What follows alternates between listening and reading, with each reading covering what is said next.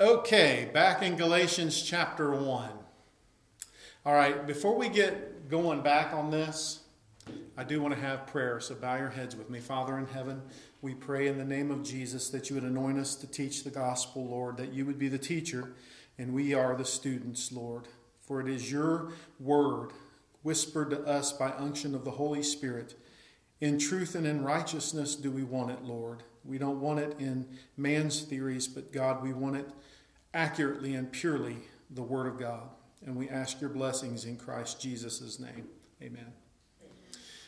Lots of people have theories on what things mean in the Bible.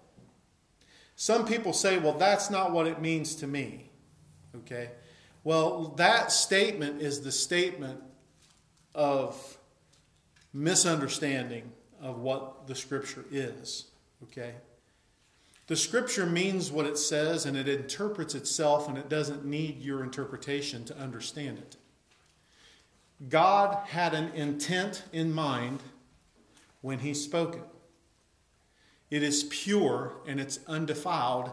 And listen, if it can mean many different things, then how could anybody go to heaven or hell? Because there would be chaos and you make your own truth.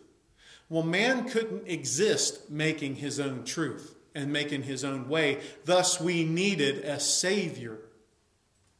A Savior had to come to save us because we do not know the way. Okay? That you need to understand. If it was left up to man, we would be a people most miserable. There would be no how could God be just in judgment if you just live how the word means to you? Paul was fighting this kind of thing, even though these were Judaizers we've been talking about, and they were trying to mix the law with Jesus, okay? They were trying to mix the two together, all right? Judaism plus Jesus. That is not the purity of the New Testament gospel that Jesus brought. You have to understand that. Paul would settle for absolutely nothing less. Let me just talk just a little bit about this before we get into these verses. Paul was given direct revelation from Jesus Christ. We're going to read that, okay? It was directly from the Lord to him. What the church got was directly from Jesus. All right? He had an absolute zeal, the same kind of zeal that he had, drive, if you will, to enforce the law of Moses before he got saved, to make sure the church preached and taught and lived a pure New Testament gospel of grace through Jesus Christ with the same zeal and power with the love of God.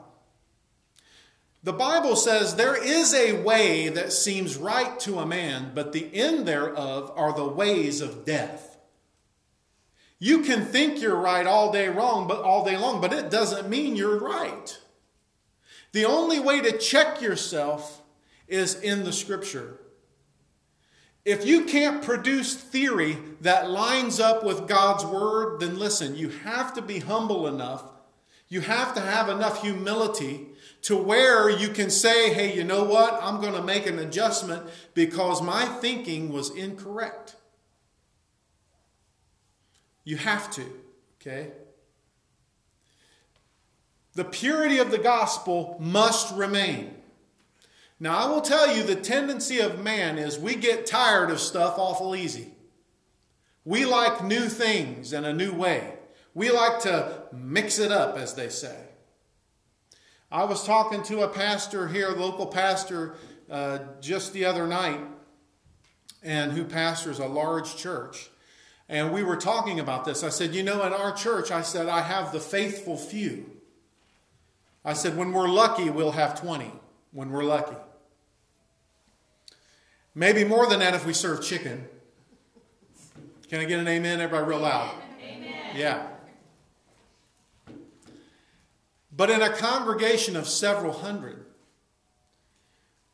there is a lack of understanding per person because they do not get the training and the biblical knowledge that you're able to relate to a few and to be able to answer questions and to have understanding of what the scripture says accurately is the most important thing that you could ever have. People love a tainted gospel. In this big church, I, I, I, told him, I said, you know, I said, I don't know that the mom and pop church, and that's what we kind of are like, right? The mom and pop church that's getting run out by Walmart, you know, the, the, the big store comes in and runs the mom and pop shops out, you know. Well, because we don't have the lattes before church and we don't have the basketball team and the bowling team and, and we don't have all the extracurricular things going on. I tell you the truth, if you take all them things away and just feed the gospel, people go away. Now that's the truth. I've experienced that. I know that to be the truth. Okay? At any given time, you can get a crowd. Jesus pointed that out to us in the scripture when he says, You follow me to the crowd that was following him around because I fed you. Okay? But they wanted what Jesus could give them, but they didn't want Jesus. That's the difference in people, okay? Paul was after understanding. He wasn't after uh, you know, the, this, this new thing that they were trying to do. It was a corrupt, contemptible gospel that they were preaching.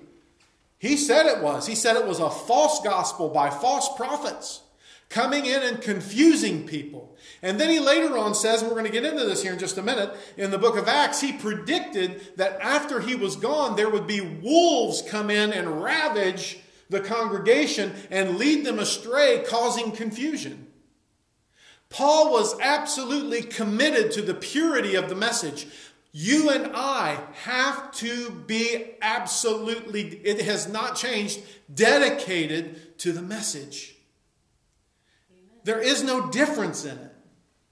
What was good for them is good for us. Okay? So we're going to add life application to it here in a minute. We're going to do some study and then I'm going to ask you, okay, what have we learned and how do we apply that? Okay? So in Galatians chapter 1, verse 6, this is what he says. He said, I am astonished. And you know, we covered so a little bit of this, I think. We, we touched on it maybe a little bit.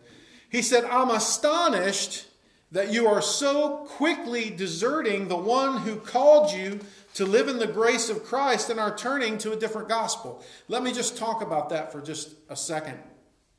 Probably one of the biggest tragedies that I've seen in, my, in, in the ministry that Jesus has given me is the turning away from the gospel. I can't tell you the number of people that I know and have seen come and go. Hundreds. Hundreds.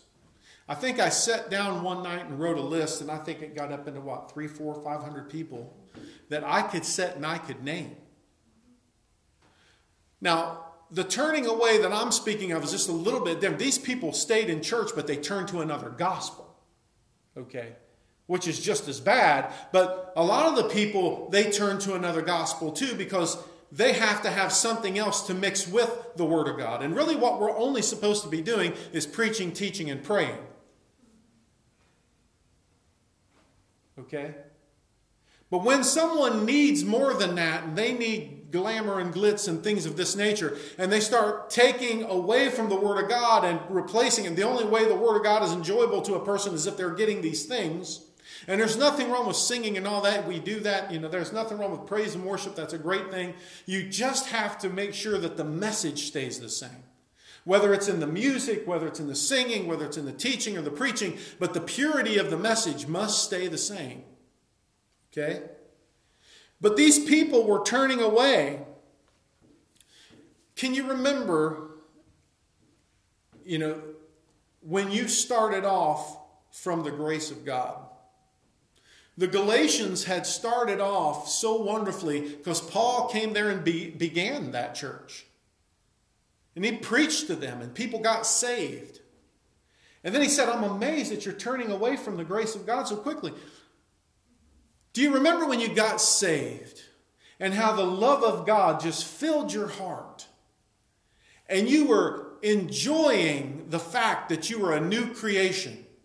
Now, a lot of people think, and this is where a lot of people go wrong, they think if I believe in Jesus, I'm saved.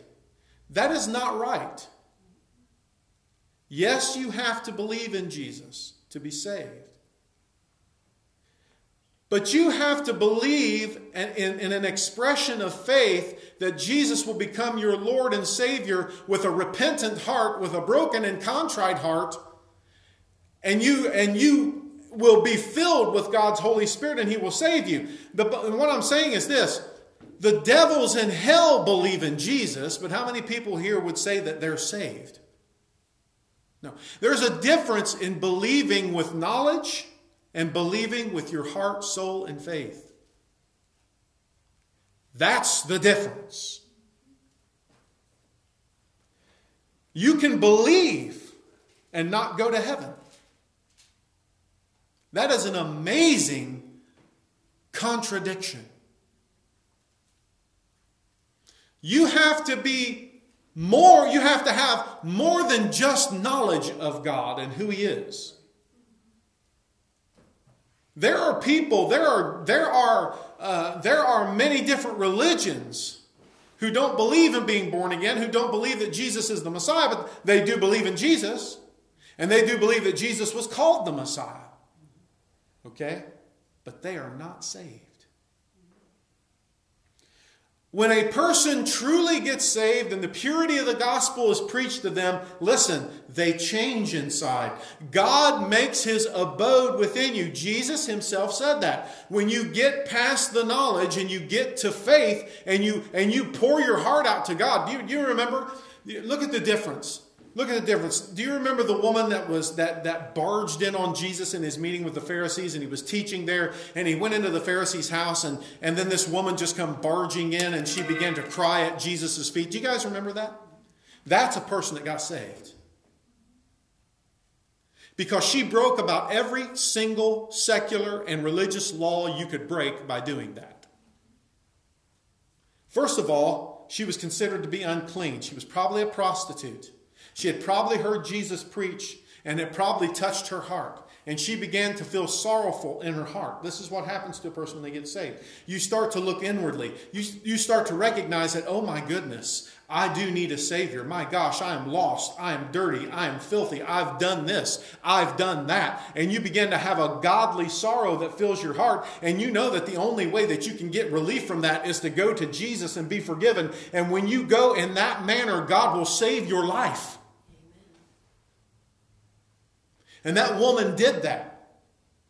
She went in and it was, it was considered to be unclean to be around her, to touch her. You had to go through a ceremonial cleansing process if you touched a person like that. She went into this person's home unannounced, uninvited, and she just made her way and grabbed the Lord, I mean, a, a, a, a, a rabbi, grabbed him and started crying upon his feet, washing, look, look, look at the humility in this, taking her hair and washing his desert, dirty feet with her tears.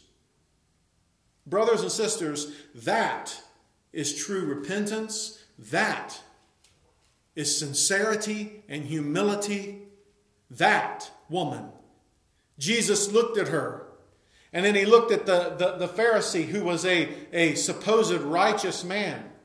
And he looked and he said, You know what? When I entered into your house, you never kissed me because you were supposed to greet one another with a holy kiss. He said, She has not ceased to kiss my feet since I've been in here. He goes, You never anointed my head with oil when I came in your house, but her tears have fell down upon me. And he looked at the woman, he said, Woman, your sins, which are many, are forgiven you. Go and sin no more. That woman got what she was looking for. Listen, That's like prayer, is it not? We're watching prayer in action in that word picture I just gave you, that story. That woman knelt on the ground to Jesus. You watched, as you read through the scripture in your mind's eye, Jesus reply to her.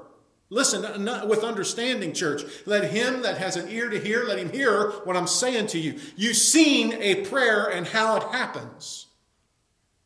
The woman would stop at nothing to get to Jesus because she knew she needed him. She didn't care what people thought. She, her soul needed to be forgiven. So she went and she knelt down in, in, in, a form of prayer. And as she prayed, she was talking to Jesus. Listen, Jesus talked back to her and forgave her of her sins. That's how this works. You just can't see. Do you understand? How you watched a prayer in your mind's eye when you read that Bible story. That's how it works. These Galatians were trying to change this message that brings this about. And Paul was upset about it. He was upset that they would dare start off in that form of grace, just like that woman right there. And she got saved and delivered. I mean, God forgave her of her sins. Okay? Now, at that point in time, the Holy Spirit had not been given. But that woman right there represents a person whose sins are forgiven. Imagine starting off like that, getting everything that your heart needs, getting saved in this New Testament era that we're living in, and then thinking you've got to change that message now because it's not good enough. You're watching that happen all over the place. You just watch these prosperity preachers and you watch these people talk. They've changed the gospel into money making, to fleece the flock of God. Paul knew that this was going to happen, and he's seen the purity changing in the church. And it says in the book of Romans, Paul penned this himself, Romans chapter 3, verse 20, it says, Therefore, by the deeds of the law, there shall no flesh be justified in God's sight. For by the law is the knowledge of sin. The only thing that the law produces is knowledge of when you do wrong. It does not produce the answer. And there is no mixing it in the church Jesus was your sacrifice. Go to him. Go to him. Just like that woman did. You know, I can remember when, and I'm just touching on this one verse here, uh, I'm astonished that you're so quickly deserting the one who called you to live in the grace of Christ and are turning to a different gospel.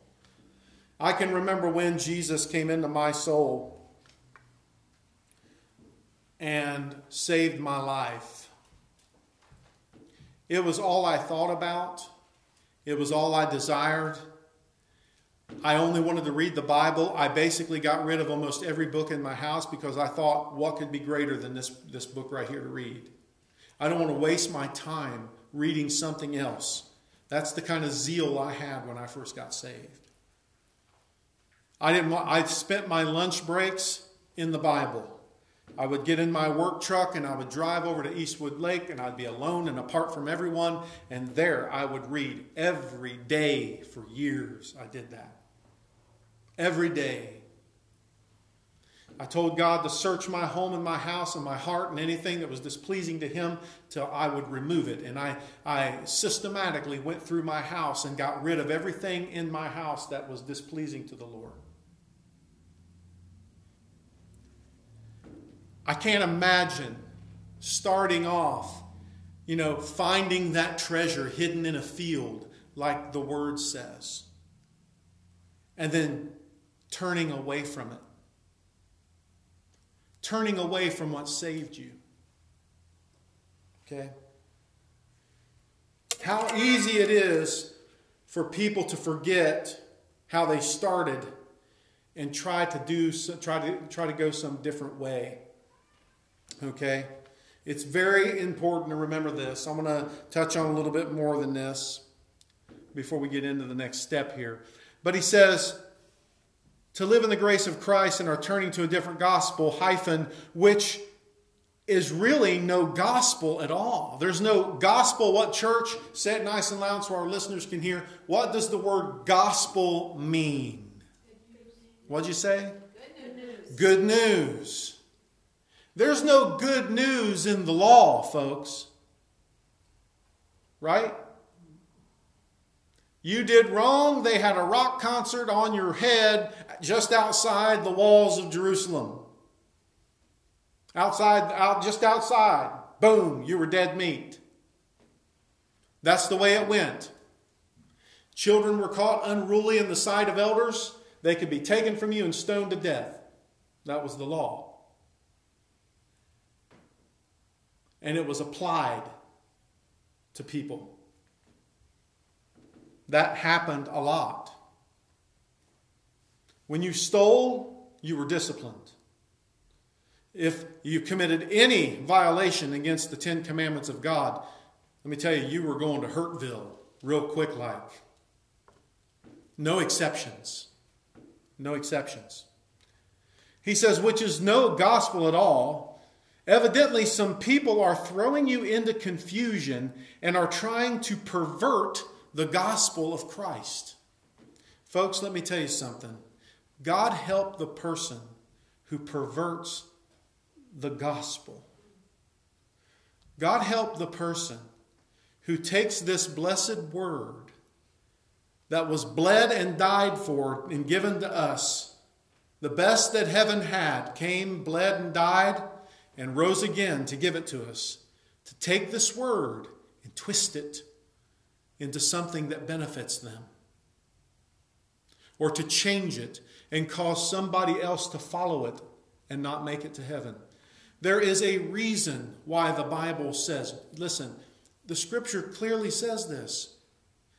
Jesus says, broad is the way that leads to destruction. Here's the, here's the, here's the deal it's not like the newspaper says, not everybody goes to heaven.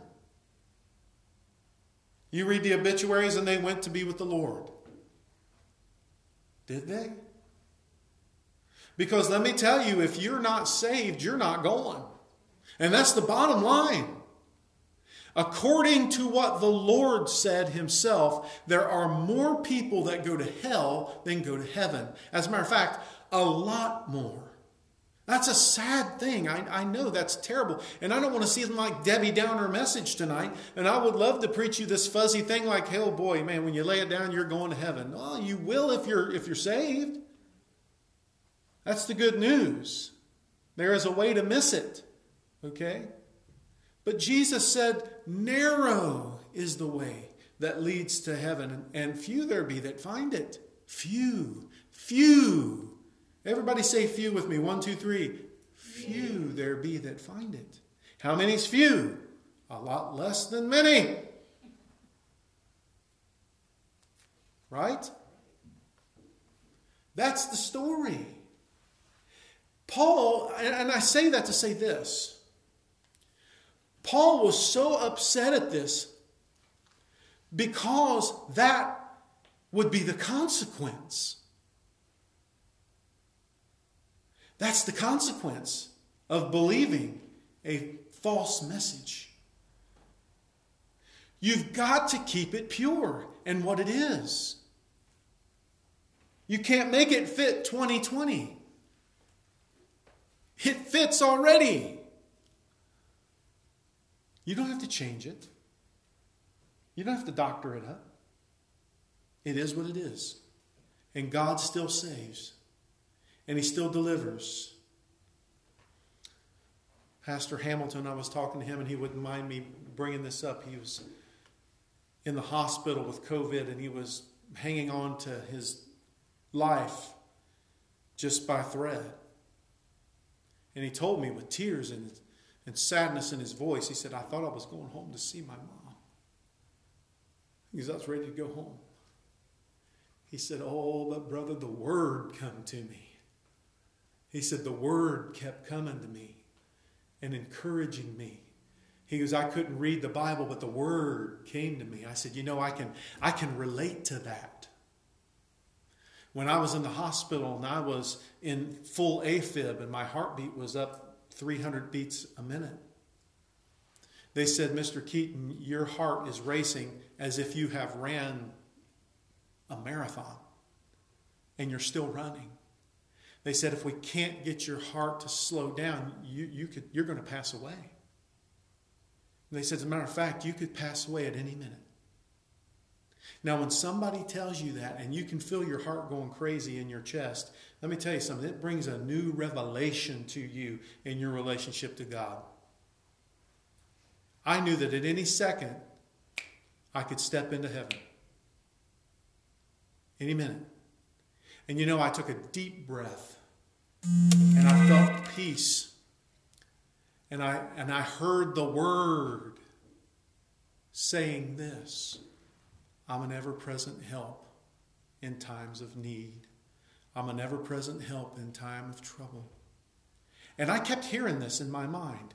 I, it, it, was like a, a, a voice and a word that come to my head. I'm an ever present help in times of trouble. That's out of the scripture. Ever present help in times of trouble. And I started praying it out loud. And I said, Lord, you're an ever present help in times of trouble. And the emergency room doctor come over that told me that I could die at any minute. And I asked him, I said, Does a person's heart ever just stop and go back into normal rhythm? When it's like this, he said, I've never seen it. He goes, Not in your particular case. He goes, We're gonna we're gonna have to hit you with the with the electrodes uh, and try to force it back in, or we're gonna have to stop your heart and then start it again. I said, Well, I don't think I like either one of those options. And then I'm sitting there quietly praying. I didn't feel anything.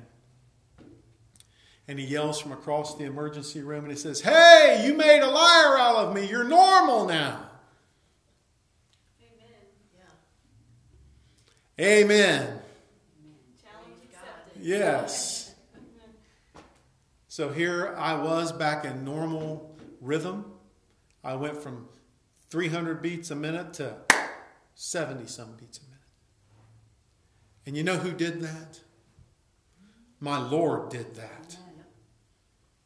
That's who did that. And let me tell you something that brought a new dedication and devotion in my heart and love to the Lord. And it should for you too. And Brother Tim says that word just kept coming to me. And as he was out walking the other day, and he's getting up where he can almost walk a mile, and now he's out of there and he's he's getting ready to go back to church. And and I tell you, the purity of the Word will do that to you. It will be there for you. It will escort you into the gates of heaven. It will take you to the Most High God, the God of Abraham, Isaac, and Jacob. It will take you to the streets of gold. It will take you to your, your ancestors that walked beyond the Jordan. It will take you to the mansion that He's prepared for you on high. The pure, undefiled Word will do that for you. Paul knew that, and he had to keep it pure because if not, it's just a death sentence for the hearers thereafter.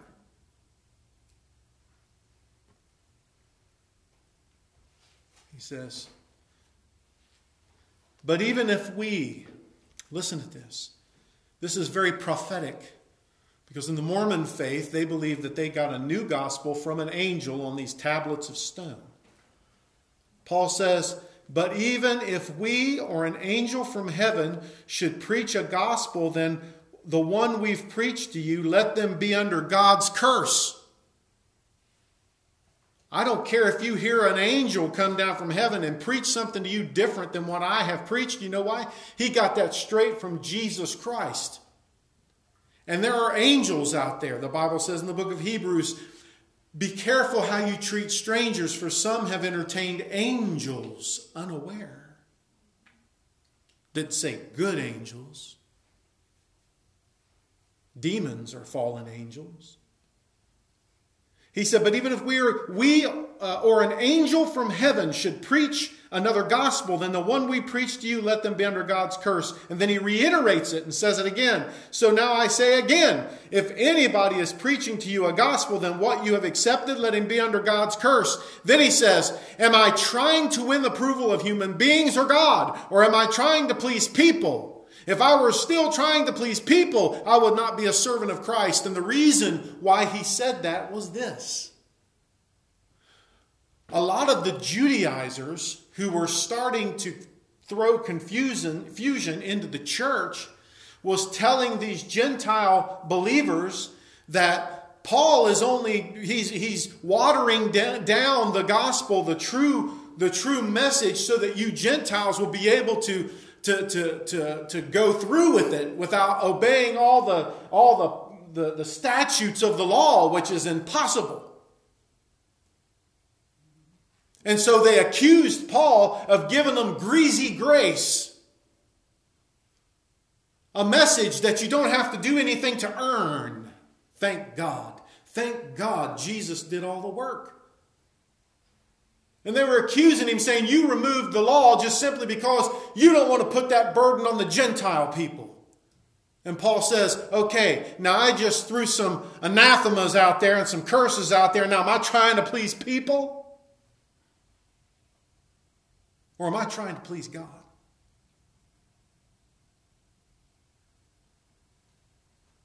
He ain't trying to please people,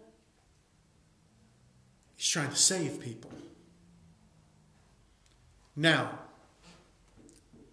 from what we've talked about, how do we then apply this truth of the pure gospel to our lives? How do we do it?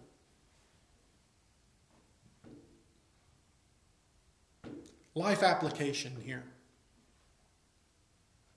What's a good way to experience and live the purity of the gospel? How do we take this, what we've learned tonight, what I've this little bit I've talked about, how do we take this and put it in our life? Anybody? Well, like the Bible says, let a man examine himself. So see how your life lines up with the gospel. And if it doesn't, you need to change, not the gospel. Right. Amen. Anybody else? It's just that whenever you're, always be aware of trying, try to please God with things that you do and not man. Just always be aware of that. Don't ever try to please man first. You know, just because you're in a situation where It would be real easy to do that. easy to do that. So, listeners, if you didn't hear that on the phone, what, what our parishioner said was the way we could put this in our life and apply it is live our lives to please God and not worry about what men think. Right? And to only live the gospel and let the gospel, the other parishioner said, change you and not you try to change the gospel. Those are two absolutely correct answers. Anybody else? What do we got to do to know that we're knowing the truth? Read the gospel. You have to read it, don't you?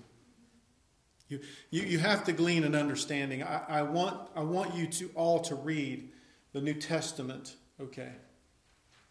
You're going to come up with questions because there's going to be things that don't make sense to you because you don't know the law. But that's what I'm here for, and I can help you with that. But once you read the whole thing, then start, then you'll, your mind, you'll start, the Holy Spirit will start working with your mind and putting it together like a puzzle. The Bible also says, My people are destroyed for their lack of understanding. Yeah. So what you don't know can and will hurt you. Yes, that's right. Lack of understanding is not an excuse with God. The scripture says that he used to wink at ignorance, right? He, he does not wink at ignorance.